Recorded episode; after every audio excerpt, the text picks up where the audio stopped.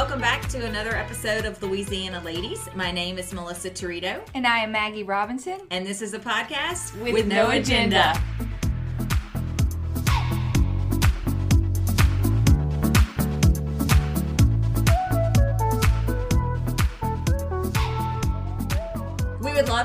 would subscribe to the podcast, and that way you never miss a new episode. Additionally, when you subscribe, if you could rate and review, we would really appreciate that as well. We are also on social media, both Instagram and Facebook, so please give us a follow at Louisiana Ladies Podcast. And Maggie? You can reach us at our email address, Louisiana Ladies Podcast at gmail.com.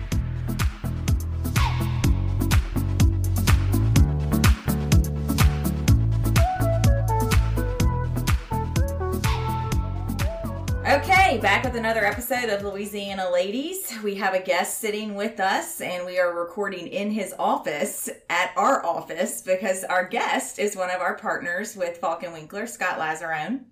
Say hey, Thanks Scott. for having me. Happy to be here. Again, Scott, just like Maggie was voluntold that she was going to be the co-host, Scott was voluntold that he was going to be our guest today. So, um, But was happy to do it too. thank you, Scott. Scott and I have worked together for how long have you been here? 12, no, nine years. Nine years. Okay. Nine years. So I've been here for 12, and um, I always joke with Scott whenever he first started working. I'll never forget when I first met him. He was in the kitchen. I think you were getting ice out of the freezer. This is very specific memory. And I was like, who hired the 12 year old? because he looked 12. Yes, I definitely did. Needless to say, nine years into this, he doesn't look 12 anymore, and especially as a partner. Yes, and losing more hair every day. So we will talk to Scott in just a second, but I kind of wanted to open up with we are actually recording this on a Monday, which is the first time we've recorded on a Monday in a long time.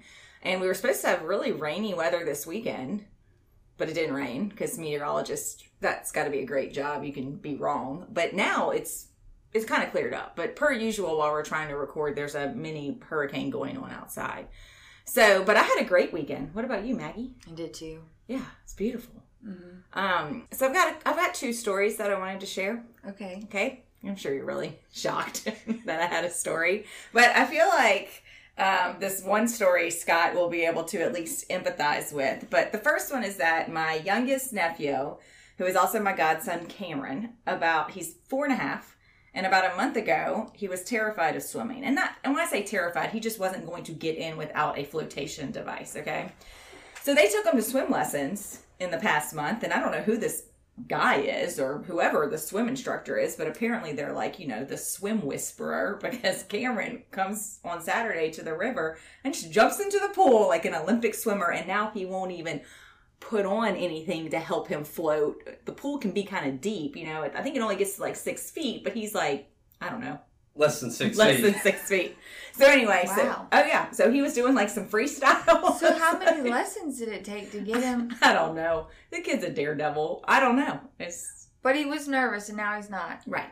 Like he mm. wouldn't take off his floaties thing. He And it wasn't due to any sort of ex- like he didn't fall in the pool or something or I don't know. trauma. I think he was scared of going underwater. I think, you know, that was probably his biggest fear. But now he literally jumped in the water. I mean, he just kept getting up, jumping in, getting up, jumping in. And then he'd swim to his mom and dad and he'd swim to me. But it was kind of like, I mean, I feel like they taught him a little bit of freestyle. we've been talking about that a lot because Aaron drowned when he was younger. Oh, geez. Like he had to be revived and stuff. So to this day, he doesn't really love to. Like we went swimming this weekend, but he doesn't love to get in the water. And I don't know if it's just like some residual, just. But they try to take him to swim lessons and would have to bribe him because he was so traumatized from well, drowning. yeah, I would be. I would imagine so. Now I do love to, like once I got in the water and it was sunny. Oh, I, I stayed in that water for like three hours on Saturday. And it was like right after it was, we had like a little bit of rain, Yeah. So the pool was cooled off. Oh, yeah, It was nice. It was it was nice. So um okay, so that's so go Cameron. So proud of you. Um so then Saturday night, and this is a little bit hard for me to explain. If you've never been to the River House, which I would say most of the listeners haven't been to my in-laws I haven't House. been to the river house. So it's at on the diversion canal, and it's like you know, just like any sort of camp. I mean, it's it's up. You know, basically on all the houses look like they're on a hill, and then you walk down, and you know that's where the boat is, and that's where the river is. So at night, it's really dark if you don't have on any floodlights. Okay, there's no light. So most of the time at night, we end up coming inside anyway because the mosquitoes and the bugs get too bad. So we had a full house on Saturday night. You know, it was my uh, sister in law, brother in law, the three kids, and then the three dogs. They have a dog, right? And so it's you know 10 o'clock on Saturday night. The dogs are kind of acting like they need to go out, so we let all the dogs out. And Pepper and Tucker, so they're the two that are kind of mid-size. They come back. No, sorry, wrong dogs. Lulu and Tucker. Lulu is my in-laws' dog. Tucker is my adopted dog. They come back inside, and we kind of look up, and we're like where's Pepper? Okay, so Pepper is a miniature schnauzer. She's about 16 or 17 pounds, and she is like Houdini. She will, in two seconds, she will somehow finagle, you know, get her way through a fence, right? And then she just kind of explores. Never really goes far, so can't see anything. So, you know, I'm like, I'm aggravated because I'm like, this would be easier if the damn dog just came whenever I called her name, you know, like Pepper. Come Like on, a dog Pepper. should listen, Like a dog. But she's 12.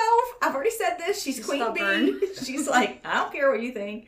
So I'm like, she probably went to the neighbor. So now we've got everybody out there, you know, with flashlight, just loo- looking for her. Should have had your headlight. Should have had a headlight. I think I need to get one. Okay. I'm gonna. So I'm walking. I'm walking down the steps, and for some reason, I see something in the river. I am not looking in the river. I just am kind of walking down the steps, and I see eyes, and I'm like, "Is that Pepper or is that a rat?" So I'm like, you know, I just, one of the boys. I'm like, "Come see with your flashlight." The dog had fell into the river. Never in the 12 years that we have gone to this river house, she's never gotten close to the river. She also fell in the pool earlier that day, so she's probably has some PTSD. and she's literally like, y'all can't see me, but I, I didn't even know she could swim. I shine a flashlight on her, and she's around the boat, and she's just paddling around, okay? And I'm like, what are you doing, dog? So, which is kind of scary because there's alligators and like, all kinds of things. Like she could have been snack. She could have been dinner. Okay, so I pull her up and then she just starts shaking. I mean, just shaking, shaking. So, um, me and Patrick were a little traumatized because if I wouldn't have happened to look in the river, I mean, I don't know how long a dog. I don't think she could have swam all night. I don't really know what. How long do you happened. think she was out there? Maggie was one of those, you know, day drinking days. So it could have been ten minutes. It wasn't more. It wasn't they get the phrase doggy paddle. Right, I know that. but still, I wasn't really, she, I've never seen her actually do it before. Like, she doesn't jump in the pool. Right. And when she fell in the pool earlier, because Lulu pushed her in the pool, she immediately freaked out. But it was like, it was almost like she wasn't really that freaked out. She was just, you know, instinct kicked in and she just needed to try to find her way out, poor thing. It cracks me up That's when you amazing. when you pull the dogs. Probably out of necessity more so than out of wanting to be in the water, but they'll Oh. figure it out if they have to. So what I think happened is because the dog does not. I mean, she'll take a bath. Like I'll put her in the tub, you know, and and, and she's not. She doesn't love it, but she doesn't get you know um, kick up a fuss. I think what happened is because it was so dark, and because she's getting old, she probably went to go sniff at something, or she might have seen a reflection in the river, and literally just fell into the river. So she probably fell in and went under, I would think, and popped back up. Yeah, I mean, Poor dog. I mean, come on, that's, That's I'm like, scary. oh my god, Patrick told me he couldn't sleep that night, you know, because Pepper's been around us for a long time. But um, I think she has nine lives. Remember, she was I don't know if any, I, I ever told this story. She was also hit by a car when she was a that. year old. Survived. Two thousand dollars later, she was she was fine. Um, so yeah, I'm like this dog. You know, it was it was kind of scary. It cracks me up when you pull the dogs out of the water and they're little pat. They're like they're little. If they're above the water, They're still paddling. Yeah. they're still paddling. Yeah. they're like slow paddle. Yeah. Just Yeah. in case you put me back in. Well, and the river was actually a little bit higher from all the rain, which so I didn't. Ha- if it would have been a little bit lower, I might have would have had to physically get into the river to get her. Or I guess I could have taken like the pool thing and probably scooped her out. I mean, she's only fifteen pounds. Now, if it would have been Tucker or Lily, my German Shepherd, you know, that would have been a little bit more. Or Saint. Saint is big. Yeah, Scott's dog. definitely couldn't definitely couldn't pick him up with a, a pool skimmer Yeah. by How, any means. how much means. does Saint weigh? Seventy five pounds. Yeah, that's about what Lily weighs. But I don't think he's ever swam. We've tried to get him to swim in, in Morgan's parents' pool, and he'll go one step to about right here on his leg, and he's happy there, not going to go any further, which is fine with me because if he were to get in the pool, can you imagine his hair and The what that project Yeah, would look like yeah, afterwards? right. So right. fine with me. I, I don't know if dogs. Maybe dogs don't like water, or do some like water? Some do, I think. No, generally, labs do. I'm surprised he doesn't. uh, I'm surprised he doesn't like it more with the retriever in him. But I've also had labs that can't swim and have had to been rescued because they're swimming along and they get too vertical and they end up just slapping the water and not going anywhere. So Yeah. I've seen that too. So when we went to the beach, you know, we took the dogs and we took them to the beach, and I was thinking that they would for sure like to go into like at least like paddle or you know get into the waves a little bit. And Not interested. not interested. They were so uninterested in the beach that me and Patrick were like, "We took you here. it's like unappreciative Look children. you, I almost. appreciate it." So anyway, um, I don't know if anybody else has anything exciting that happened for their weekend. No, not like that. Yeah, it was it was kind of scary. I'm not gonna lie. Oh, I'm scared for Pepper. I'm think I was thinking you were gonna say it was an alligator. I'm like, oh. Uh, I mean, she really could have been. Because alligators are fast in water and on land, which I didn't know, and I could have done better not knowing that. Yeah, They I mean, we don't ever really get into the river right in front of the house. I, I think I might have seen an alligator once. So I mean, the likelihood of that Right. They don't like Anyway, people. but you know, Really. Patrick, Patrick was really. He told me yesterday he was like, I really just didn't sleep well. Well, yeah, because you have that what if in What your if? mind. Like, what if, what if you wouldn't have gone down there and looked in the water and seen two eyes in their reflection? I mean, poor Pepper Poor Pepper. may not be here today. Poor Pepper. Yeah, I, don't- I don't need to go through that again. So, um, oh, you know what, Lainey? Do we have a word of the episode? Word of the episode. Word up. Well, you know what we're going to do? We're going to Google word of the day. And that is the word that we're going to use. And it is do, do, do. Um, a word, of course, I can't pronounce. They're so hard. Inveigle. I N V E I G L E. Okay. To win over by wiles, entice. To acquire by ingenuity or flattery. So it refers to the act of using clever talk, trickery, or flattery either to persuade somebody to do something or to obtain something. Hmm. Again, I feel like we had a word similar to this gonna where it sounds like you're like sucking up. Yeah. A lot of these words I feel like really describe me. Like, I've used that strategy before. Yeah, mo- most people do. Who doesn't? Yeah.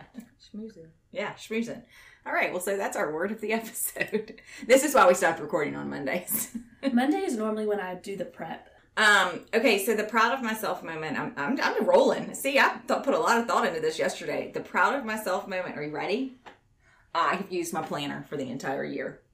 One planner. I didn't go buy like multiple planners throughout the year. Like I'm, I'm literally almost out of paper in my planner. That's a that's a big deal for you. That is a big deal. Are you? You can have a first six month planner and a second six month planner. Well, I buy out. the I buy these school year planners, like the calendar, the school calendar year. Are you rebuying it? No, I, I have the day designer one from Target that I haven't that I have been anxiously waiting till July so that I can start using that planner. So, what's the thought process besides a planner that follows the school calendar? Is Okay. it just still the teacher in you that can't let it go? or- Well, no, I just like to write things down and check them off. And I like to have my calendar, like, I write down all my appointments. And then sometimes I look at that and I'm like, yes, I will not get this these tasks done today because there's actually no time in there to do that. And then I will move them to the next day. So it's more of the structure than the calendar itself. Right, because I'm a very structured individual Okay. and organized. But what I have a tendency to do is I have a tendency to buy a planner, get sick of it, and then decide to find another planner because I'm like, this planner is not making me organized and I don't have my shit together and it's clearly It's the making planner. you feel bad about Yes. yourself, so it's the planner's fault. It's the planner's fault. So normally. I'll buy I'll do like two within a year, you know, and then I feel wasteful. But this one I've used. It's the Emily Ley Simplified Planner. Recommend it to anyone. It's just a little expensive. Does Morgan use a planner? I don't think she does. Oh, okay. I could be wrong though. I, I don't quote me on that. She probably does use a planner at some point. I'm, I know she has various lists, you know, for groceries, things to do. So if I had to guess, she probably does use some sort of planner to make sure she stays organized for work. Yeah, or like go to things that you're supposed to go to. I don't know how.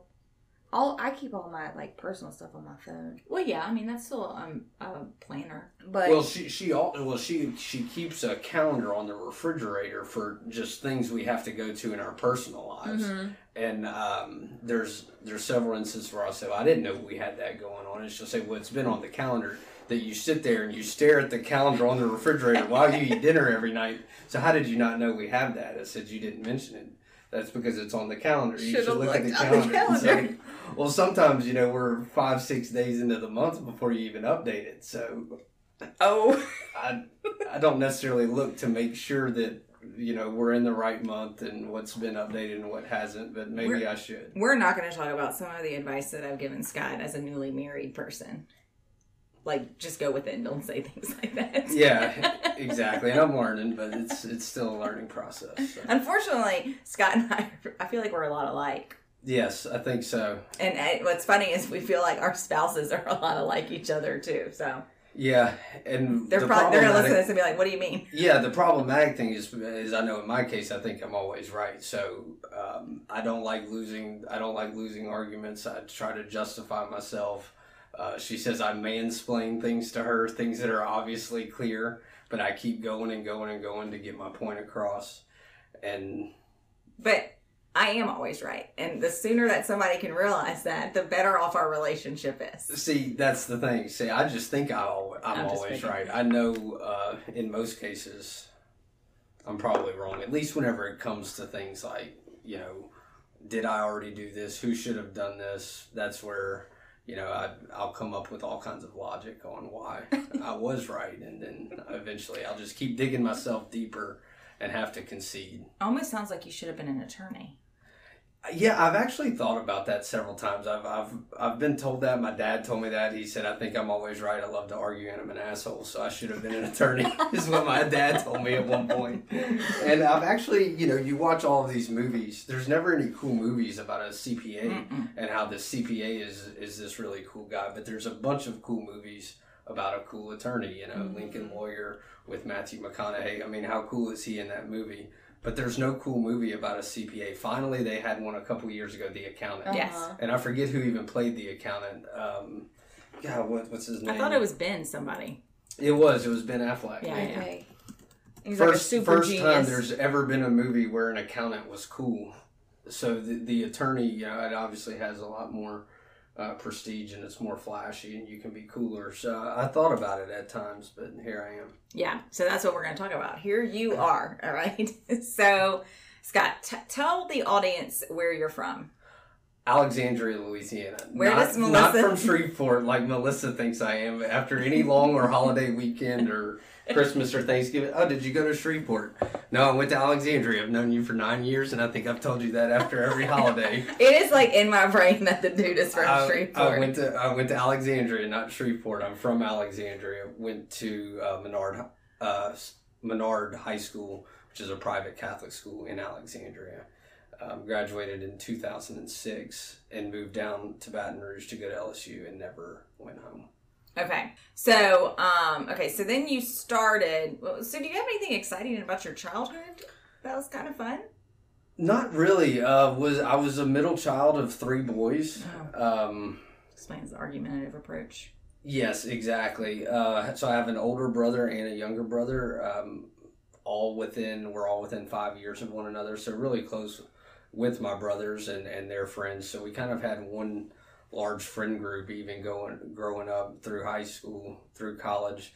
But really, it was just sort of a, a typical non-eventful childhood. Obviously, played sports, you know, like like most kids do, but really nothing special or exciting that would be of, of special interest to the listeners. Did you excel in school? I I ma- I made good grades. I made good grades. I made A's and B's generally, but I was never the genius. I wasn't the valedictorian, nor was I probably in the top twenty or thirty. I, I went to a small high school, so I, my graduating class was only ninety people, Mm. And I would say if if I was in the top third, that would have been a surprise. I was somewhere probably in the middle, A's and B's, but not much better than that. I was definitely in the top third. Yeah, so maybe you're smarter than me, but I also went to school with a really lot of a lot of smart people.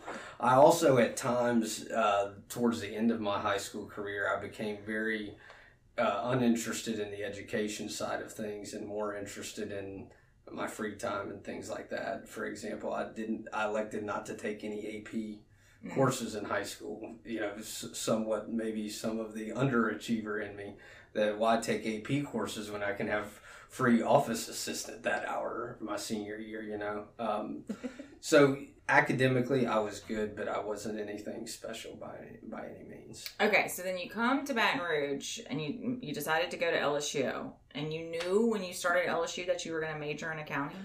No, I actually started out as a finance major. Okay. Um, and at one point, I can remember being probably early high school.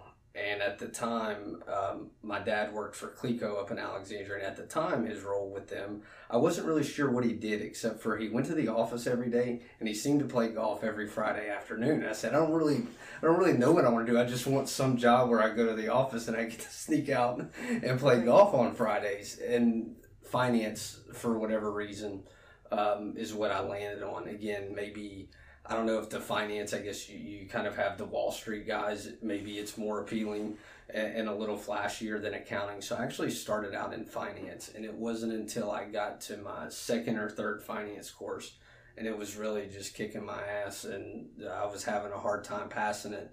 And I had already taken some of the core accounting courses. So at that point, accounting majors and finance majors had really taken primarily the same curriculum.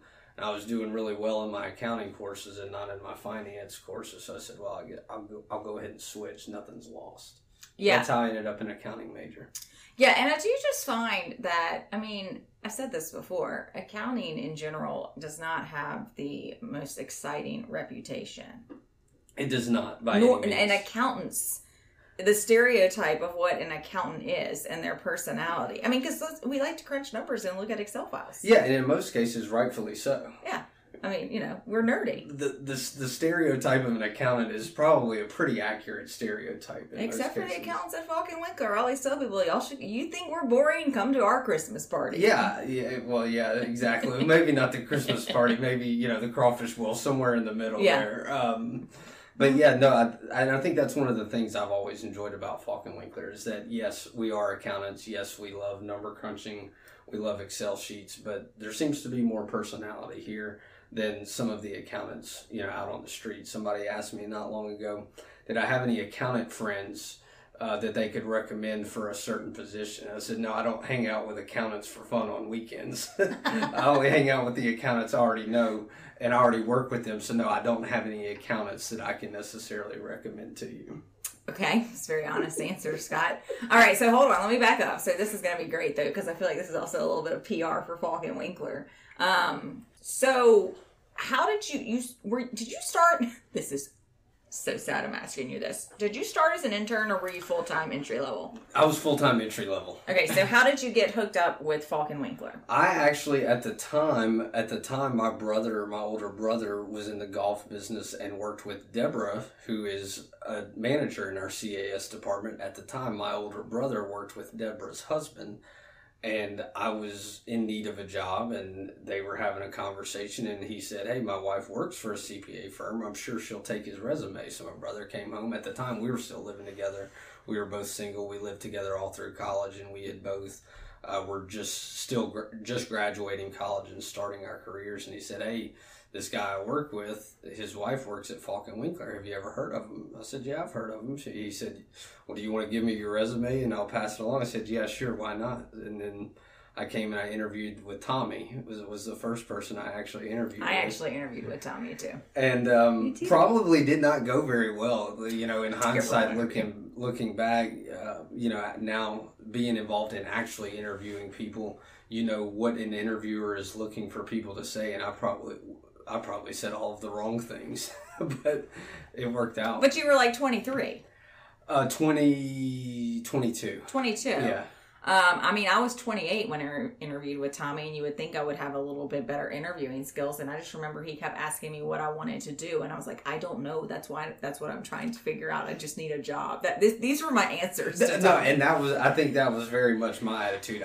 I, don't care where you put me, just give me a job. That that's really all I was interested in at the time. Yeah, time. I mean, I was like, I will make coffee and do whatever you need me to do, but I am about to jump ship from my current salaried teaching position and go hmm. back to school, you know? And so he was kind of like, okay.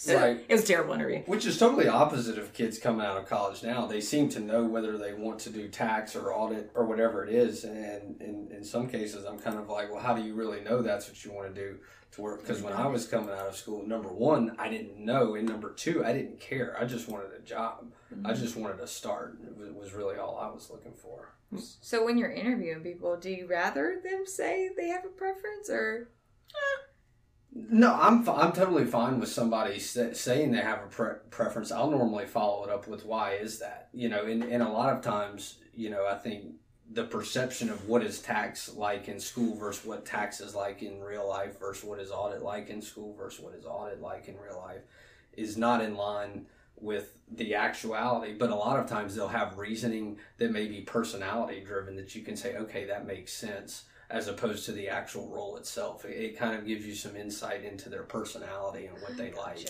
I wouldn't say it's a negative if somebody doesn't necessarily know what they want to do. I mean, I think I, I hire more for, um, I, I like people that say that they want to be challenged, that they don't mind a certain level of intensity. You know, I don't, I don't know. I'm, I'm kind of more along the attitude. Got Yeah, a good no. attitude. I don't think there's skills. necessarily a right answer in regards to that. It's, it's just it's more about the follow up. I think. Okay, so you have a horrible interview with Tommy, and we offer you a job.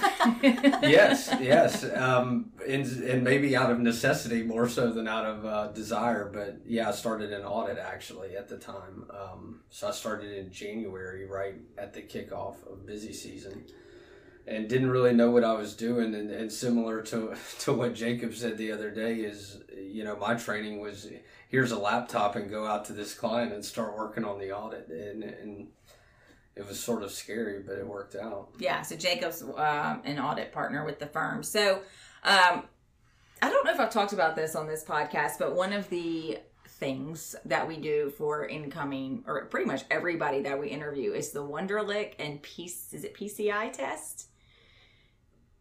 Personality. personality PCTI maybe personality characteristics and traits inventory something like that. Okay, some sort of personality inventory. it's a personality test. test. yes. So I didn't have to take the Wonderlic because it was not around. I think it was like we decided to do that a couple of years after I started. I did finally take the Wonderlic about six or seven years ago. So the Wonderlic, I don't even really remember that test. How would you describe it? mm, it's like a couple like word problems Mhm. and It's like an IQ test. yeah. It's similar more to an. IQ test. It's in, I think, uh, yeah, I would phrase it. People have asked me, think of a math test when you're in sixth grade and you have Mhm. word problems and you have to reason through them. There's several. It's it's sort of math word problem related. I Mhm. would say if I had to liken it to something. Yes. I say log- I feel like it's logistical reasoning to a certain extent. Like That you, too. you can't really study for the Wonderlic. You know, it's not like we give somebody a study guide. No, come in and you take it. absolutely cannot study for it, and it's certainly nothing you need with a calculator. I think they do. We do give. We did get a pen and pad. There may be some instances where you needed to jot Mhm. down a few things, but no, it's it's not anything overly complex. It's more, I think, reasoning and thinking quickly, kind of on the spot, because it is a timed exam, if It's, I recall. yeah, it's timed. I think it's what like less than twenty minutes. Tw- It's somewhere in twenty minutes. Oh, it's I took it kind of recently because I didn't have to take it. I was And only I wanted 12 to. minutes. What'd you get, Lane? Oh, like a 27 or something. That's, That's pretty good good. That's what I That's a got. Uh, That's what I got. Um, so I, you know, I think sometimes it can be a little intimidating, especially for somebody, you know, I, as I think back to, you know, my 22 year old self, if I just sit there and take this test, I'd be a little intimidated. But, um, on, super intimidating. you were intimidated? Yeah, and then you you get like a take home version Yeah. of it too, but then you have to take it in the office. Yeah, I think the take home version is to just give you an idea of what you're going to be taking in the office, Yeah. right? Normally, people actually, I think they do a little bit better on that take home version. I don't think it's necessarily quite as difficult. So it's a confidence booster, if you will. And I think now we're we're only using the in office Or no, Uh, only using a take home. We only use one now. Oh, okay. Well, you know. There's only one. I've take had a stable team for four years, so I haven't had to actually give anybody the Wonderlic. Um, all right, so do you remember your Wonderlic score? I do not. No. Okay. I know we looked it up at one point. I think I was in the high twenties. So Yeah, I just want to know if you did better than me. we can we I can, can look, look it up. up. We he can probably did. up. Scott also passed the CPA exam on the first try. We'll get to that in a second. So, but I do want to talk about your personality test. All right. So I was telling this story to somebody the other day, and if, if you can't figure out, Scott and I have a uh, healthy banter. Honest, honest uh, banter. We others call, call others each other out. No yeah, problem. others have described our relationship as siblings. So I think that's probably pretty accurate. But I've said this before. I feel like all of my partners are like brothers that basically pick on me all the time.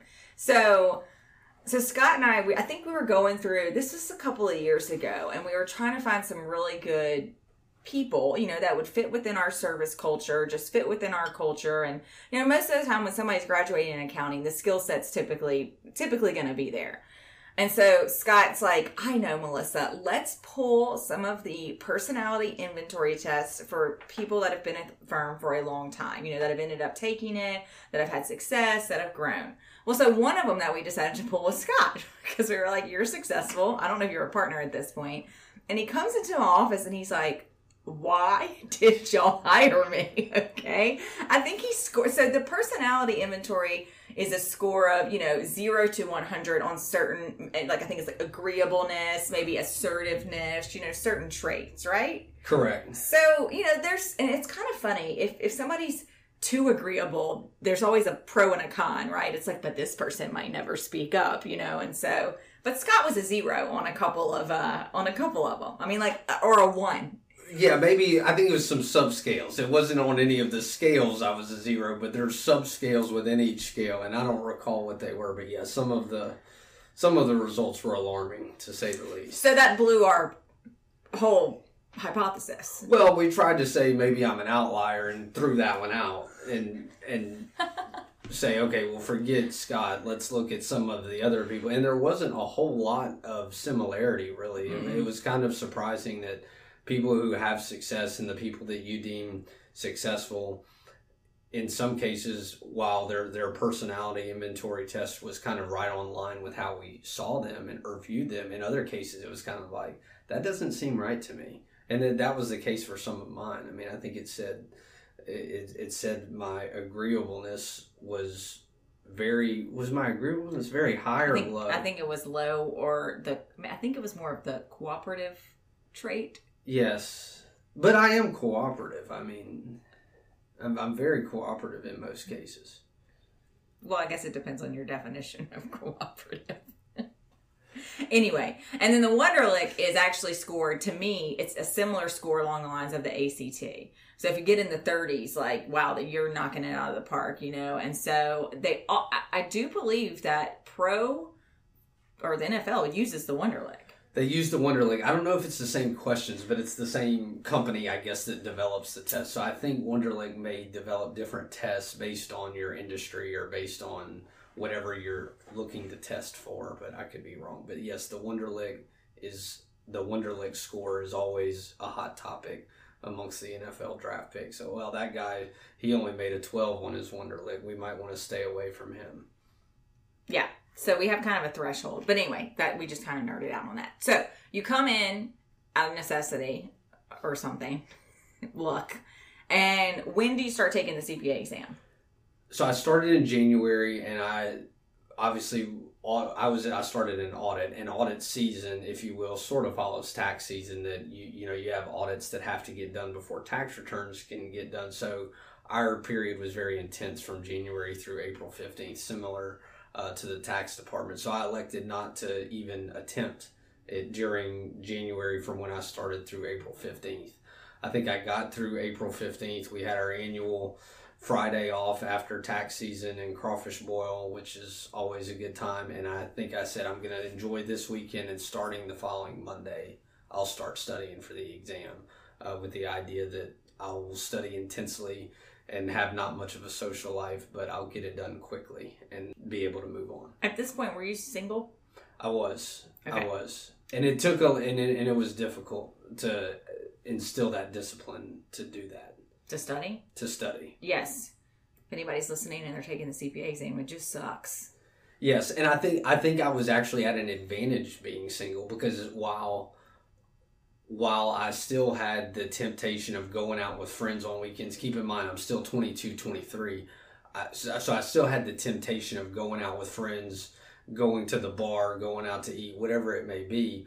I didn't have anybody that I was living with. I didn't have a, a pet. I didn't have a son. I didn't have a wife, a girlfriend, or anything like that that was a distraction and i don't necessarily say distraction in a bad way but the the reality of it is if you when you have those Mhm. a spouse or a pet i mean it's other responsibilities that whether you like it or not take away from your time so it was really more of a i just had to have the internal discipline rather than i had other responsibilities Yeah, I always kind of joke that, but I think I'm, I think I'm, I think this is true.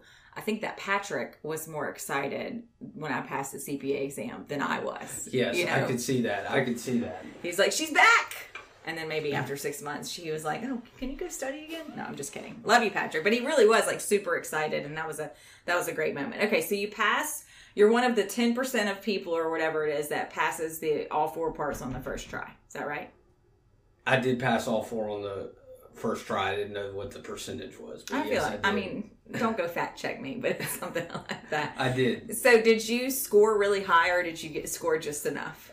Uh, I scored really high on audit. I, that was the only one I got in the 90s on, and I sort of purposefully elected to take that one last because I was working in audit. I said, well, if I'm working in audit, if I'm halfway doing the right thing, I ought to get some good real world experience. It should help me on the exam. So I did audit last, and that was the only one I got in the 90s.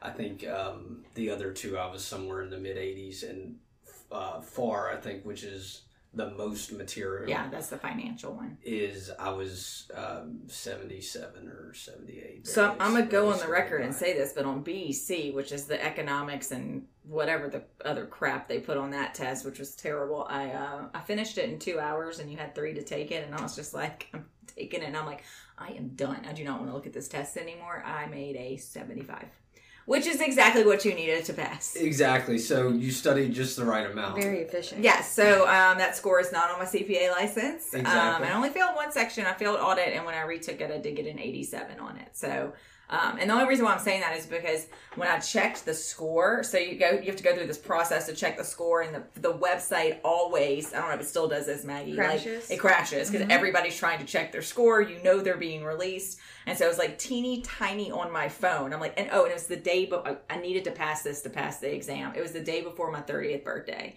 and I knew that I was going to get the score. And I'm like, this is either going to be a great 30th birthday or it's going to be devastating, right? Because you really do feel very devastated.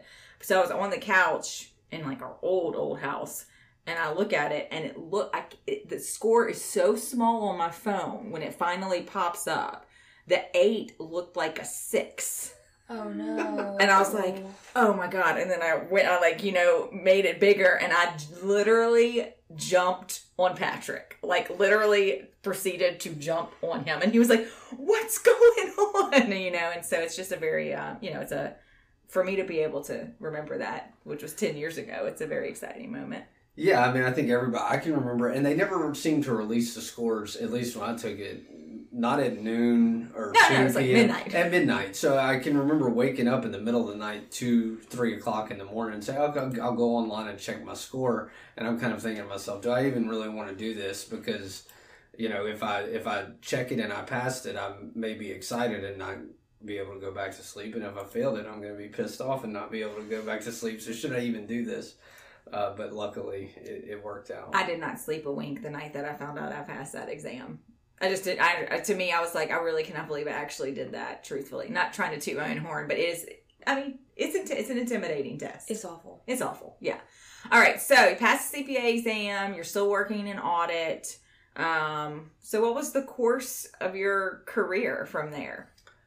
I worked in. I mean, I just worked in audit. I guess so. That was started. That was late 2012, and I, I worked in audit full time, pretty much exclusively, only doing audit work the next seven or eight years of my career, and then we had several clients who opted who would have internal accounting issues and our the department that I manage now, client accounting services, is outsourced accounting for our clients. So clients can outsource any of their accounting functions from bookkeeping, processing, monthly financial statement preparation, budgeting, whatever it may be.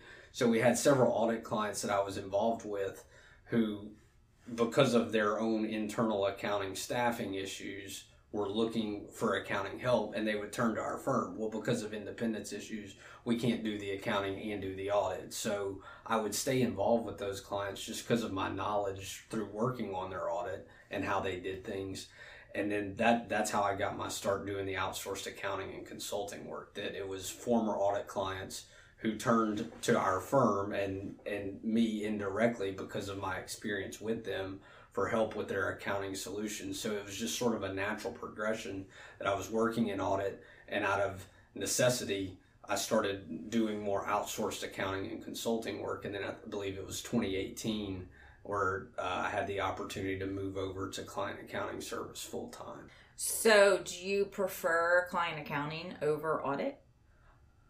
I do in most cases, but I would say audit still audit audits can still be fun at the, at the right time. I think the thing I don't the, the thing I don't enjoy audit teaches you so much it and it allows you to see so many different businesses in so many different industries all all in a short amount of time. So you may be at a for-profit construction client one week, where, where you're at a nonprofit client the next week, where you're at a governmental entity the following week, where you're auditing 401k plans. So I think audit the the thing I loved about audit is it allows you to see a lot in a short amount of time and it really enhances your overall knowledge about just how businesses operate and I truly think it it positions you better to be successful in an outsourcing accounting role because you haven't just worked at one company and done things the way one company has done them. You know, as an audit, you're forced, you're required to understand how companies process financial information and what their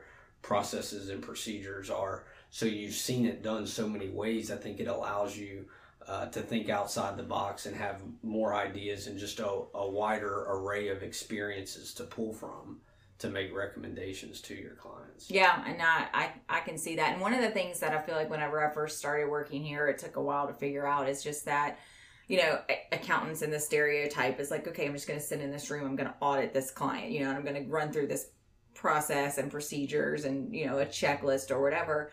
And it's just so much more than that. It's hard to explain that to people that we really have to know, even on the 401k side, like we really have to have a business acumen about what we're doing, you know, to be able to consult with clients. Right, and I think, and I think to me, even when people ask me what I do right now, you know, generally you tell somebody you're a CPA, and I'm sure, I'm sure uh, Melissa and Maggie, you all experience this in the TPA retirement plan world, when you tell somebody you're a CPA, they go to, well, do you do audit or do you do tax? Mm-hmm. And that's that's the question you get. Nobody's really that aware of client accounting services. It's starting to become more talked about within the profession that how do CPAs make the shift from being this compliance oriented person where you're either doing a tax return or you're doing an audit to becoming the trusted advisor where your clients are reaching out to you for any and all of their business issues or questions.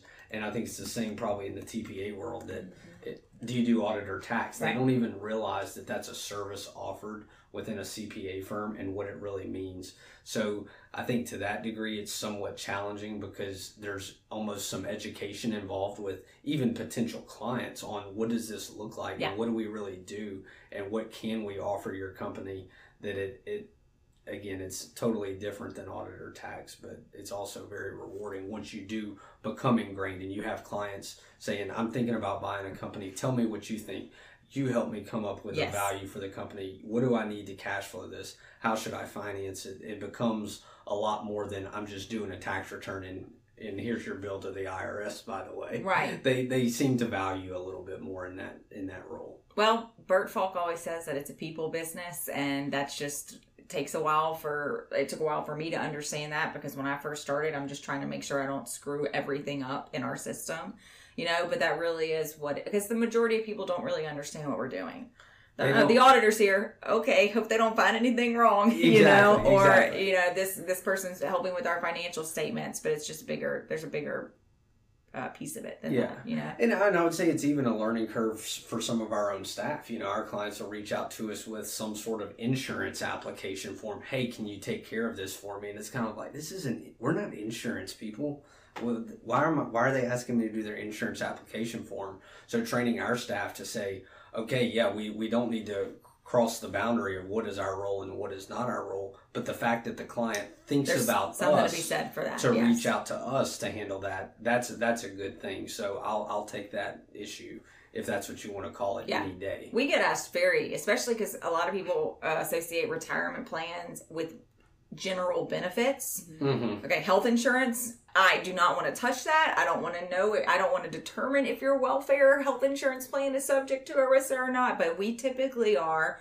We are, you know, they reach out to us, and that's because we have such a good relationship with them. So, okay, so Scott became a director at some point. We're gonna, I'm gonna breeze through this really quick, but you became a director in 2018 Okay. Um, 17 17 Scott had to be 18. 17. 17 Okay, and so uh, directors in our firm, and I'm not sure if it's like this everywhere, but whenever somebody is promoted to director, they are on a path to partnership. And um, so we promoted Scott, and then, yeah, because that must have been the year after I became a partner. So uh, then you were promoted to partner in 2020. 19. 19. 19, sorry. All these years are running together. Yeah, so now Scott and I are business partners yes probably think more like than some of our other partners. Um, but we have worked together for a long time. So let's talk about your personal life. okay Okay. So you just got married in january in January. And how did you and Morgan, your wife, meet?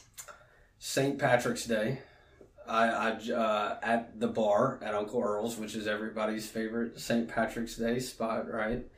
Um, I joke with her and tell her all the time she was she was with a group of several other friends. I joke with her all the time and say that I was actually um, at the bar talking with one of her friends, and and that was that was my interest in buying a round of shots for her and her friends was her friend, not her. But I, you know, the, the truth of that is is still remains uh, to be seen. But uh, we met at the bar at Uncle Earl's at Pa- on St. Patrick's Day. Okay. And y'all dated for how long before you popped the question? We dated for that, so we met in I would say March of 2015, and then I proposed to her in August of 2019. So almost four and a half years. Yeah. Okay. And now I think the most exciting news. I mean, getting married is exciting. We're very excited for Scott. But what's the most exciting news? Or The most the current exciting. We are expecting our first child in October. Um, it is a boy. We recently found out. I think everybody here at the office knows that.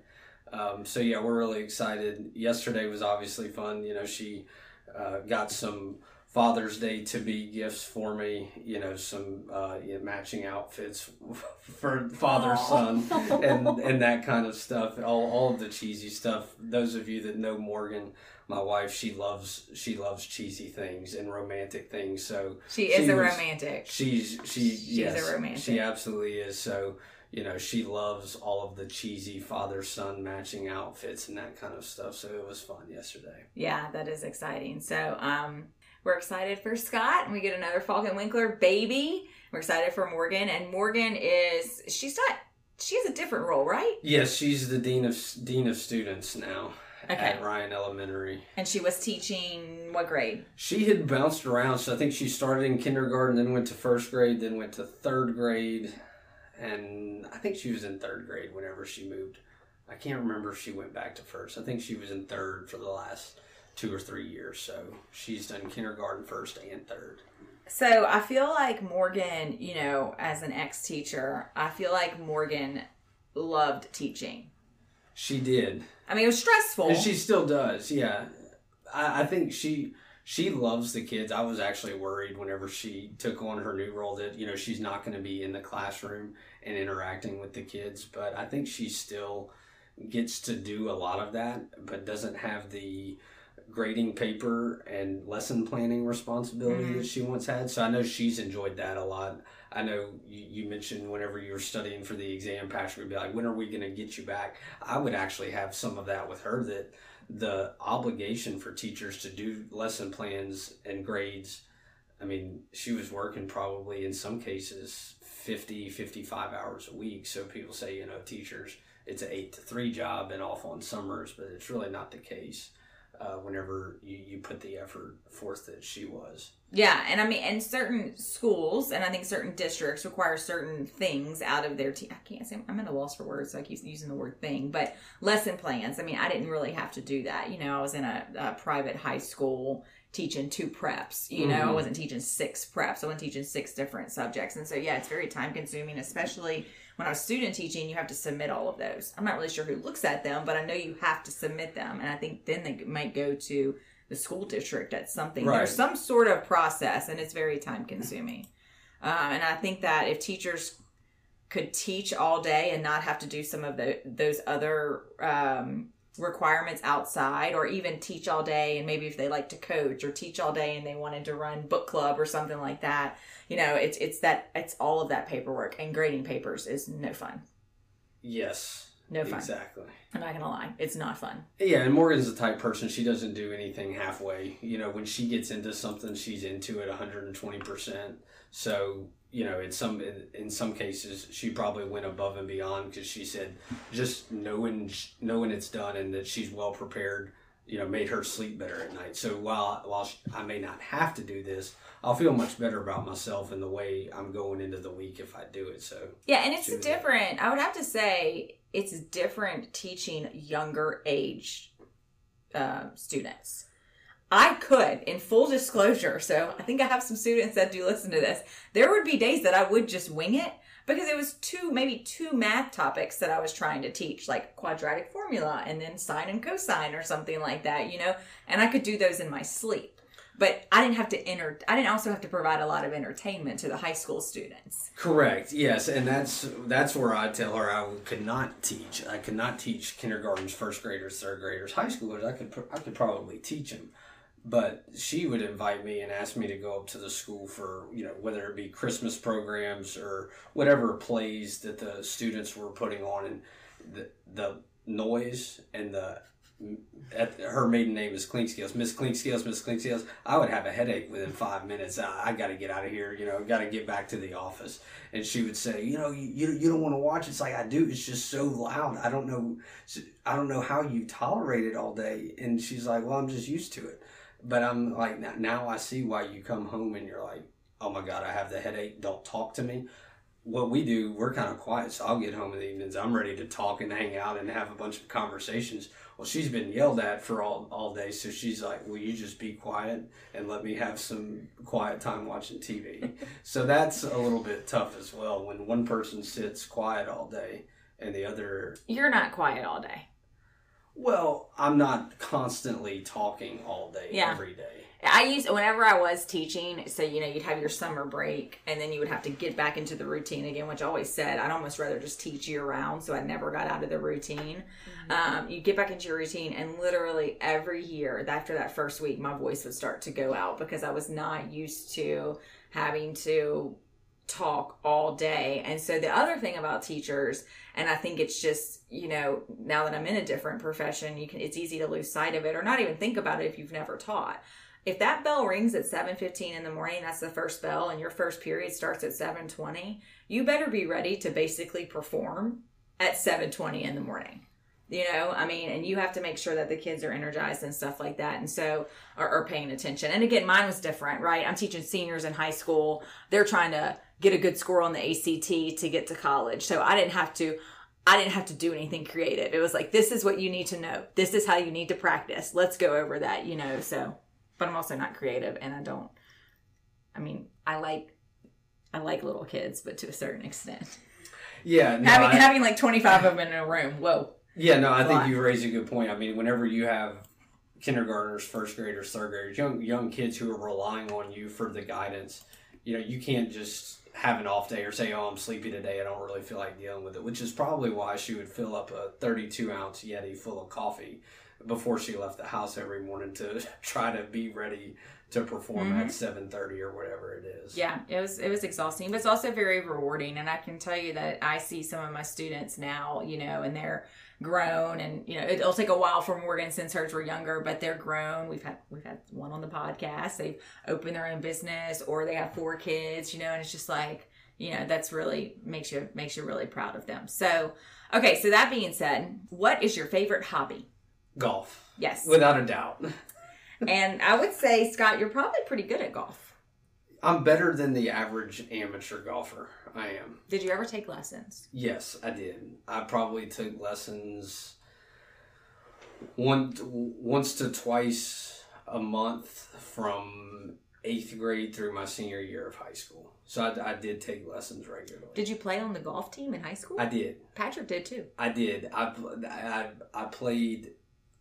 I was obsessed with sports as a kid. I played football until I was in f- fifth grade. Morgan's family laughs at me like, "There's no way you could ever be a football player." It's like, yeah, I did until I was in fifth grade and I broke my femur, so I never played again. After that, I just played baseball and basketball, and then uh, freshman year, I quit all of the other sports and just played golf the rest of high school. So I played golf pretty seriously throughout high school, and it's still my favorite hobby to this day. I play. I try to play at least once a week. Yeah, I don't think It I'll doesn't always work. Maggie, did, weren't you getting into golf for a while, or was it tennis? Or was it both? Aaron's getting into golf. I want to be a tennis player. Golf is way too hard. Well, Morgan would. Morgan's looking for tennis partners. She says she wants to be. She wants to get into tennis, but you can't go play tennis by yourself. She's just like, I need tennis friends. Right. I played tennis in high school, Really? and my dad and I played in. We played tournaments in college. I mean, I wasn't like you know a 4.0 or anything, but I could go hold my own. Me and Maggie are gonna go do that one day. I've never actually had tennis lessons, but I know the game, and I, I mean, I can volley with you. yeah, gotta start somewhere. I've tried tennis once. I wasn't very good. Patrick, I couldn't get the enough top spin Slice, to get yeah. it over the net and not and And keep down. it inbound. Yeah. Yeah, uh, Patrick and I went out one time. This was, I mean, good God, I don't even know if we were married. And he just got very aggravated very quickly at himself. so that was the end of that. So, okay, Maggie, do you have any questions for Scott since he's, you know, one of your bosses? Um, You've been very quiet this podcast. well, I'm learning a lot about Scott because I mean, I'm seeing him in the office every day, but I didn't know all this, um, all this other stuff about him. Um, what are you most excited about for October? Like welcoming baby For the boy. baby. not a deadline, Um, Scott. Not a deadline. Yeah, no, I, I thought that's what you're talking about. I told, I mean, we were both really excited that it was a boy, and I know whenever you have a child, you know, number one is healthy child. Number two, though, we wanted, we both wanted a boy because when I was growing up, my dad, I again, I was obsessed with sports. So like my dad coaching me t-ball, basketball, playing golf, like all of that. That's something my dad and I did together from the time I was very young. So finding out out it was a boy and knowing I would have that, and, and not to say that you can't do that with a girl, but I, I feel like most girls once they hit you, you know they're always daddy's little girl but once they hit high school a lot of them lose interest in sports and it's dance and cheerleading and it's all of that to where the boy i feel like baseball basketball golf just being able to coach and do that kind of stuff with a son is what i'm really excited about But I still think the daddy, the dad daughter relationship is something very special. Yes, and my older brother has that. He has a four-year-old daughter, my niece, um, and and they have that, and it's it's it's absolutely special, and it's it's probably certainly different than than what I'll have. I guess what I'm not as much looking forward to is I hear about the lack of sleep, and I already don't sleep that well at night, so we'll see how that goes. But Well, I feel like Morgan's gonna have this baby on a routine. I hope she does. I think she will. With and, and by Morgan, I mean y'all. Y'all will have the baby on the routine. Yes. The, the classic, it's all Morgan.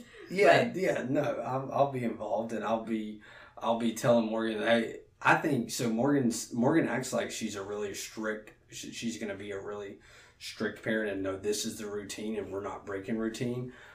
But she also said that about our dog, and our dog gets to do whatever he wants, whenever he wants to do it. Uh, last night we had to leave the house at seven thirty to get the dog an ice cream cone because he was sad that his cousin dog had left the house. So it's like you don't act like this tough parent Yeah. whenever we're driving through McDonald's to get the dog an ice cream cone. And at once 7:30 again, her and Patrick are exactly alike. Because I'm like, uh, Patrick's like, why does Tucker listen to you? Like, I'll be like, Tucker sit, and he just sits. Or if he comes in and he's wet from being outside, he stands on the Mhm. towel and he just looks at me till I dry him off. When Patrick brings him in, he just jumps all over Patrick, and I'm like, well, you know, we were at the river this weekend, and Tucker likes to jump on the bed, and I'm not a big fan of that because it's a queen size bed, and the dog's like laid out, you know.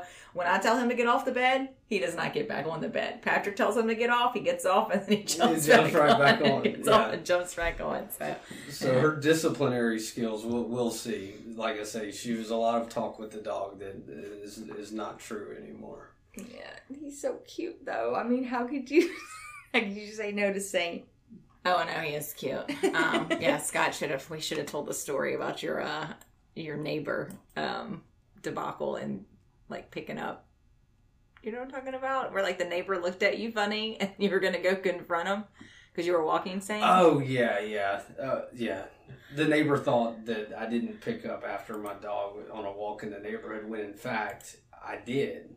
Oh That's, gosh. that's they apologized later the next day. They said, "Look, I shouldn't have wrongfully accused you." I said, "It's okay. You should just be sure before you call somebody out next and there time." goes the attorney and Scott. That's fine, but I'm just gonna tell you what you need to do next time, buddy. Um, all right, so we're gonna wrap up with some questions. So instead of either or, which is what I'm, have you ever listened to an episode? I have not. Uh, I'll admit that I have not, but I do like all of the posts. Uh, I'll listen to the snips that y'all do in accordance with the post. Uh, but it's nothing against this podcast. I just don't listen to podcasts in general. I know, but you should, and you should listen to ours. I will. I will. All right, so what would, what's your favorite color? Blue, I guess. That's actually my favorite color. All right, what's your favorite season? Fall. Okay. What's that one? Favorite vacation you've ever been on? Our honeymoon in Antigua in January. It was. It was awesome. What was awesome about it? Because I feel like whenever I go to a resort like that, I'm like, yeah, this is nice. I just don't.